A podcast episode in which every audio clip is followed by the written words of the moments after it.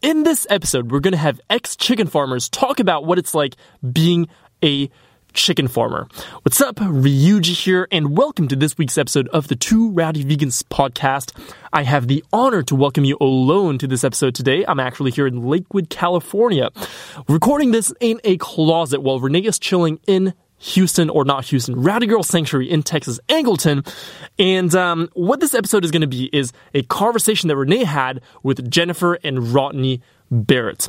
Now, if you're unfamiliar, Jennifer and Rodney Barrett are two ex chicken farmers. They were chicken farmers for 18 years, also were cow ranchers, and they went vegan and they're now transforming their business into a veganic business in partnership with the Rancher Advocacy program. And this conversation happened the first time that we visited them in front of one of their old chicken sheds. And what they do is they go in depth into their experience of what it was like being chicken farmers and they reveal things here that you really couldn't learn anywhere else. It's a great first-hand account of what it's like being a farmer. Really one of the most insightful conversations that I've ever heard in my life.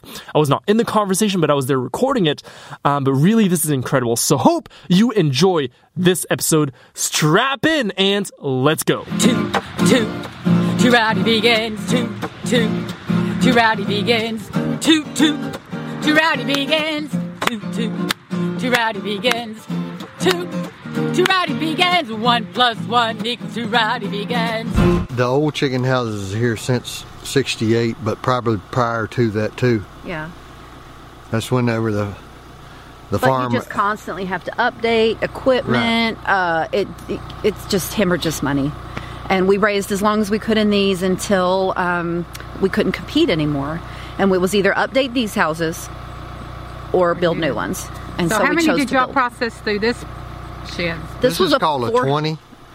20,000, Tw- yeah, this is that's a 15. 15,000, and then that one was a 30,000. They gave they gave us 16,000 birds in that house based on the size of birds they was raising to the density of the square footage.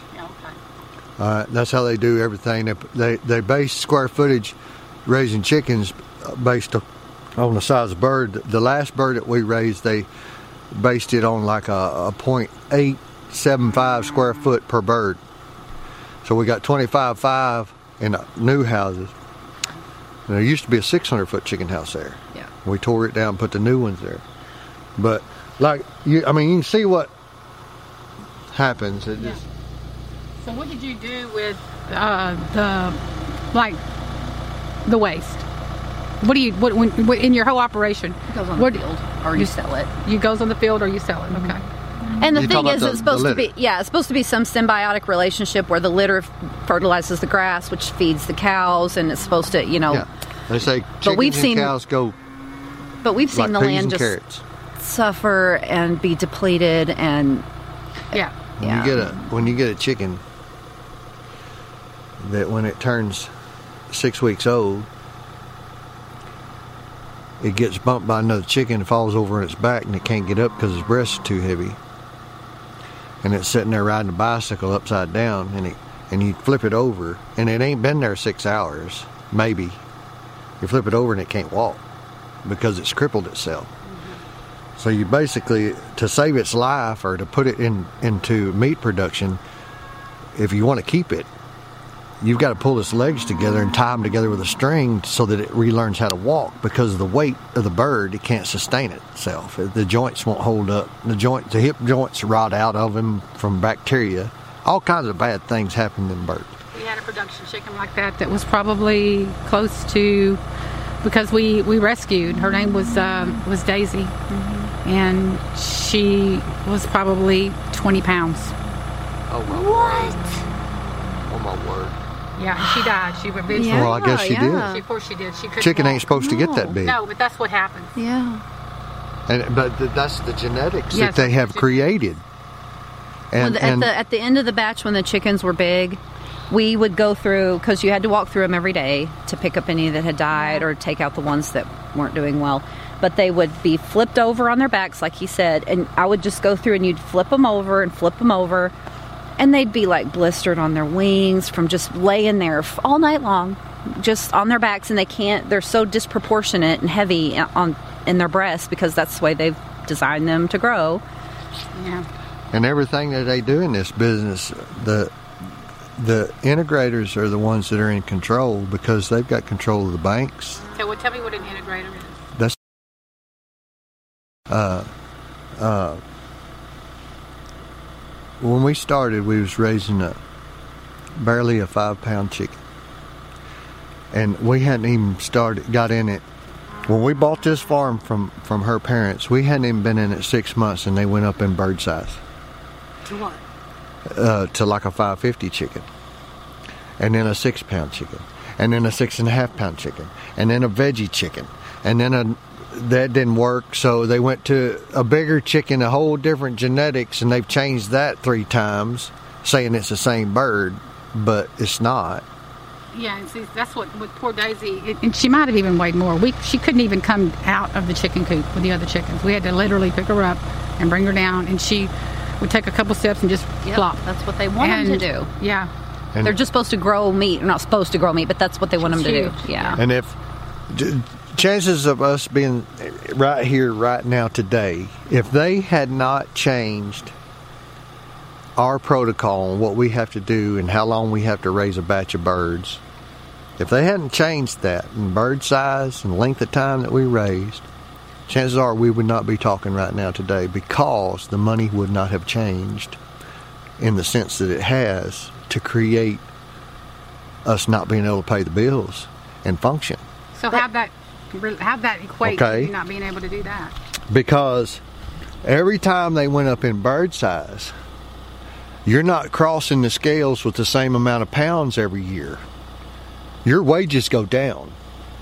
Oh, It doesn't make any difference. They never come back above the pay scale that was oh, wow. So to compensate birds to and- compensate the length of time that you raise them, the out time in between batches, and how many batches you get a year. So you don't have the same number of trucks crossing them Right. scales. Oh wow, Your money goes down, prices keep going up, and they get money. and they get their same money. But we're the ones that suffer the loss, and we have to sit there in that cesspool of debt trying to pay these bills, robbing from the cows, robbing from the trees, robbing from the ground to try to keep the bills paid. Indentured servitude. and Ah, it's indentured steady- servitude. And it steadily goes downhill because you don't have the money. Where you get it from? Taxes keep going up. Most Prices chicken on- farmers have somebody in the family has to work off the farm.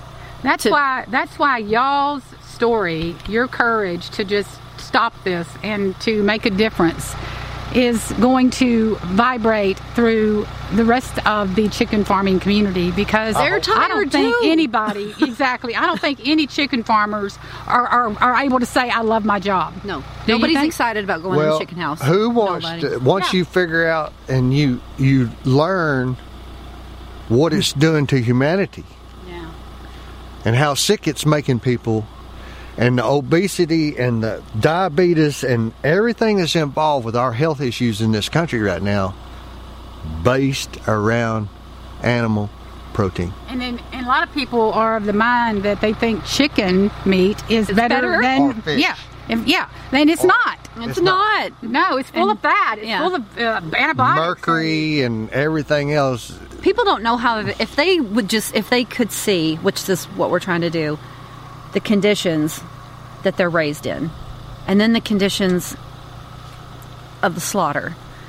I don't know why we think that's okay or healthy at Yeah. all. They're they're animals raised in their own Well, they, we shit. don't, we, It's- it's, not that we think it's it's that we don't know. You know, all We're see is the, the packages, and, and even nowadays they're even stuffing the breasts with all these different dress things where you can actually buy a cordon bleu, you know, in a package, Right. and you just have to pop it in the oven for thirty minutes or whatever, and it's done. And they don't see all the the You can't the take one of these chickens. If we were at sell point on a batch of birds, and you said, "Okay, I want some chicken for dinner," and you run in there and you grab one of them chicken, lop its head off, pluck the feathers off of it, and throw it in the skillet, you can't eat it Why? because you can't eat it Tell me why. because it's tough as that boot. Unless you inject that thing with salt water and let it sit injected full of salt water in that animal flesh, that chicken, for 48 hours, it's, it's, you might as well be chewing got- on that rock We actually tried to eat some of the chicken, just you know, harvest them ourselves, and it was it because was of the feed stuff that they use. So it the, has to be the- processed the, anyway, down the where muscle fiber is is so dense that unless you inject that thing and you It's so dense because they're so heavy. Is well, right? Why- why? Tell me why it's so dense. It's just the the stuff that they feed them. The the way they have genetically grow so modified fast, these chickens, like to, normal chickens. they Yeah, grow so- so fast, Yeah. and they're Not normal. producing meat so fast that the density of that meat it it's not uh, the marbling in it. It's not normal. It's, It's just not totally. normal. It's kind of like a Frankenstein chicken. At Franken chicken. actually. Franken chicken. Pretty yeah. pretty much, and and I mean we've tried it. You if- Wow. You just can't. So what do it. about the organic chicken? same thing? So Same thing. Yeah, we raised up one batch of they called them veggie birds. Uh, and was raising them for. They thought it was like I wish they fed them a different diet somehow, it's supposed to be all vegetable. which we were like, well, what mainly were they feeding them anyway? What was but they there? was still tough. Oh yeah. and it was horrible. It was the. What? the poop was horrible. The cleanup after. Oh, when it you was walk through there on a veggie chicken, you could get sometimes as close to here that little old tree bush there. And them chickens would squirt. It was awful. It was terrible You'd have crap on because of the way legs. they the feed formulation. You would have crap just- on your on your that high. So you can imagine what the chicken house was Walking like through there trying to pick up the dead on them veggie. It was you would rather shuck your clothes, pour gas on them, and burn them than to put them in a washing machine and just go buy some new ones because it stunk so bad. Yeah, it was terrible.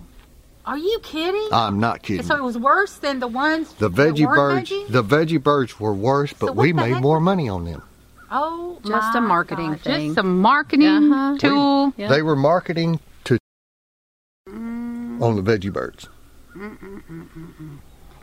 Probably doesn't even know. That was with no, they knew it. Oh, they knew. They they knew that they were getting a what they call a veggie bird. Organic chicken. But did they know what was happening to the chicken? Or did they But- Pro- no, Did they probably know- not. No. But if I knew if they knew the truth would they do it? of what was going in that feed, I doubt it. Yeah. Or what the farmer had to endure to raise that chicken. Yeah, if if more people went to the slaughterhouses and seen how what Yeah, what there they're would be eating, A lot of vegans, wouldn't they? They That's another thing more. about uh, changing the dynamic here, not just with the farmers, but nobody's excited about working at the chicken plant. Nobody's excited about getting them doing that job. No, and so when y'all started seeing the light and started changing, even though you're losing money, you're losing. I mean, your whole way of life, everything is different. You you know you can't really talk to your family like you, you like you used to, but you have a, a you have an excitement. There's something going on inside of you. Tell me what that is. the right way. Tell me why. Tell me why you're losing your ass right now. You know you don't know how you're going to make it from day to day, and yet on the inside you know. because I know the truth now. I know the truth that um, number one, it's hurting us to eat it, and that's why it's that's how it started for us with just our health Just just and just taking aspect. care of our taking care of our bodies, and then seeing how our bodies responded to taking care of them. And then when we did a three week program where we went vegan, and we were like, we felt so amazing. Like our heads were The- clear. the our, clear, the the the mm-hmm. foggy. Yeah. yeah. We had so much away. energy. And The- so then it brought up this whole Yeah, I mean, So you start doing your research. So then, so this is what happens. What happens is this is what happened to us. Before I went vegan, I, I wanted to try to make sense out of what we were doing. So I started doing this research on humane meat. Yeah. Because my husband, I asked my husband one day, I said, why don't we eat our own animals? Mm-hmm. How come we ship our animals off to the sale barn and sell them when we have grass fed beef right here? We could kill our own animal, slaughter it, and we could maybe get a neighbor or two to come in and most people can't. go with us. And you know what my husband said? Renee, quit asking me questions like that. I said, "Why? I want to know. I want to know why. If we're Mm-hmm. gonna, if we're gonna be good, honest farmers here, why are we selling our animals to a sell barn where they're getting fed up and no telling what happens to them when we could just do it the humane way and just go in there and sit there and do it? because his livelihood depended on him not understanding it. Yeah, but you know what he said And to me? Yeah, you're right. But he finally said to me because I wouldn't quit asking. Yeah. He said, Renee, I can't do it because I know him. Now shut up. Yeah. He knows him. And I said, Oh, really? Mm. Well, then we're going to pick one. Yeah. If, if, if we're going to do, if I'm going to do this with you, and I wasn't vegan, I was still trying to make sense of things. I was still trying to, to be ethical. Yeah. Killing animals. Mm-hmm. I was still trying to be ethical. And I said, we're going to kill one of our own animals. So the way we're going to eat it ourselves. He said, I Butcher it yourself. Yeah. All of it. Yeah, all of it. He said, if we're going I said, if we're going to do this, that's what I want to do. Can you do that?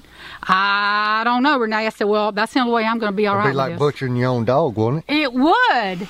It would. And you know, he picked out one. It was guy. It was a bull named Lucky, and uh, Lucky was lucky twice because he, he missed the sell barn one time, hurt his leg really, really bad, was kind of crippled. And Tommy said, "Well, probably we ought to pick Lucky because." When he jumped out of that trailer, he injured his leg. He's probably not going to make it. He's going to get too heavy. Well, we still have Lucky.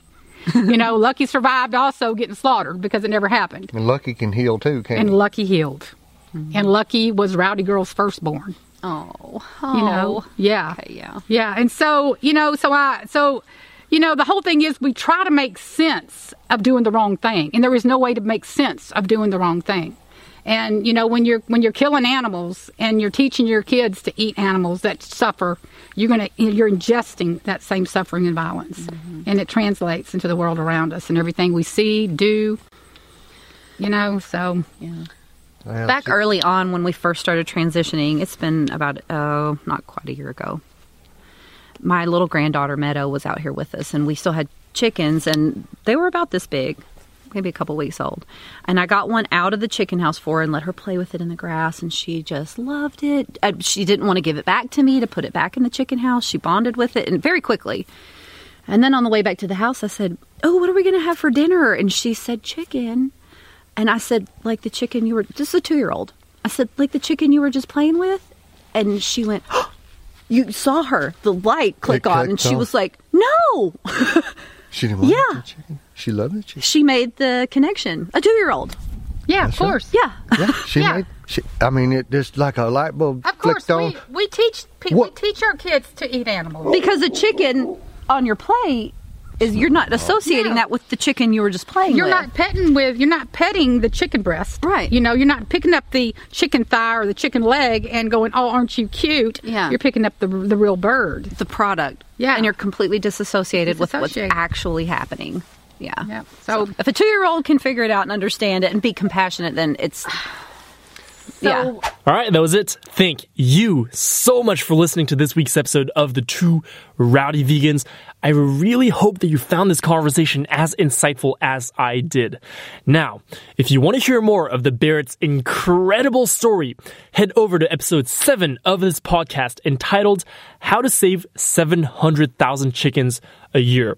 That's the episode where we interviewed them and we go in depth into their story and their vision. In any case, episodes of this podcast come out every Friday. So if you don't want to miss an episode, subscribe to us on iTunes, leave us a review and a five star rating if you enjoy this too. If you don't, don't do that. In any case, thank you again so much for listening. We appreciate it. We'll talk to you next week and peace. two, two, two rowdy vegans, two, two, two rowdy vegans, two, two, two rowdy vegans, two, two, two rowdy vegans, two, two rowdy vegans, one plus one equals two rowdy vegans.